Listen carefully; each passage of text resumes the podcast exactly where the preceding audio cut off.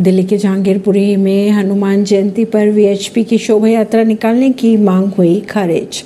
Delhi police के हवाले से खबरें आ रही हैं कि हनुमान जयंती 6 अप्रैल पर जहांगीरपुरी में विश्व हिंदू परिषद व अन्य समूह द्वारा शोभा यात्रा निकालने की मांग को खारिज कर दिया गया है। पुलिस व अर्धसैनिक बलों ने बुधवार को इलाके में फ्लैग मार्च निकाला। गौरतलब बात यह है कि पिछले वर्ष हनुमान जयंती पर ही जहांगीरपुरी में सांप्रदायिक हिंसा हुई थी। कोलकाता एचसी ने पश्चिम बंगाल सरकार को हनुमान जयंती पर केंद्रीय बलों को तैनात करने के लिए कहा।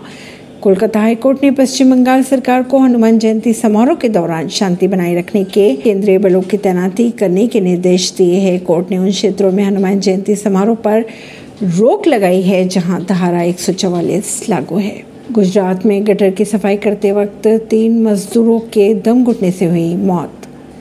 ऐसी ही खबरों को जानने के लिए जुड़े रहिए जनता श्रेष्ठता पॉडकास्ट से परवीन दिल्ली से।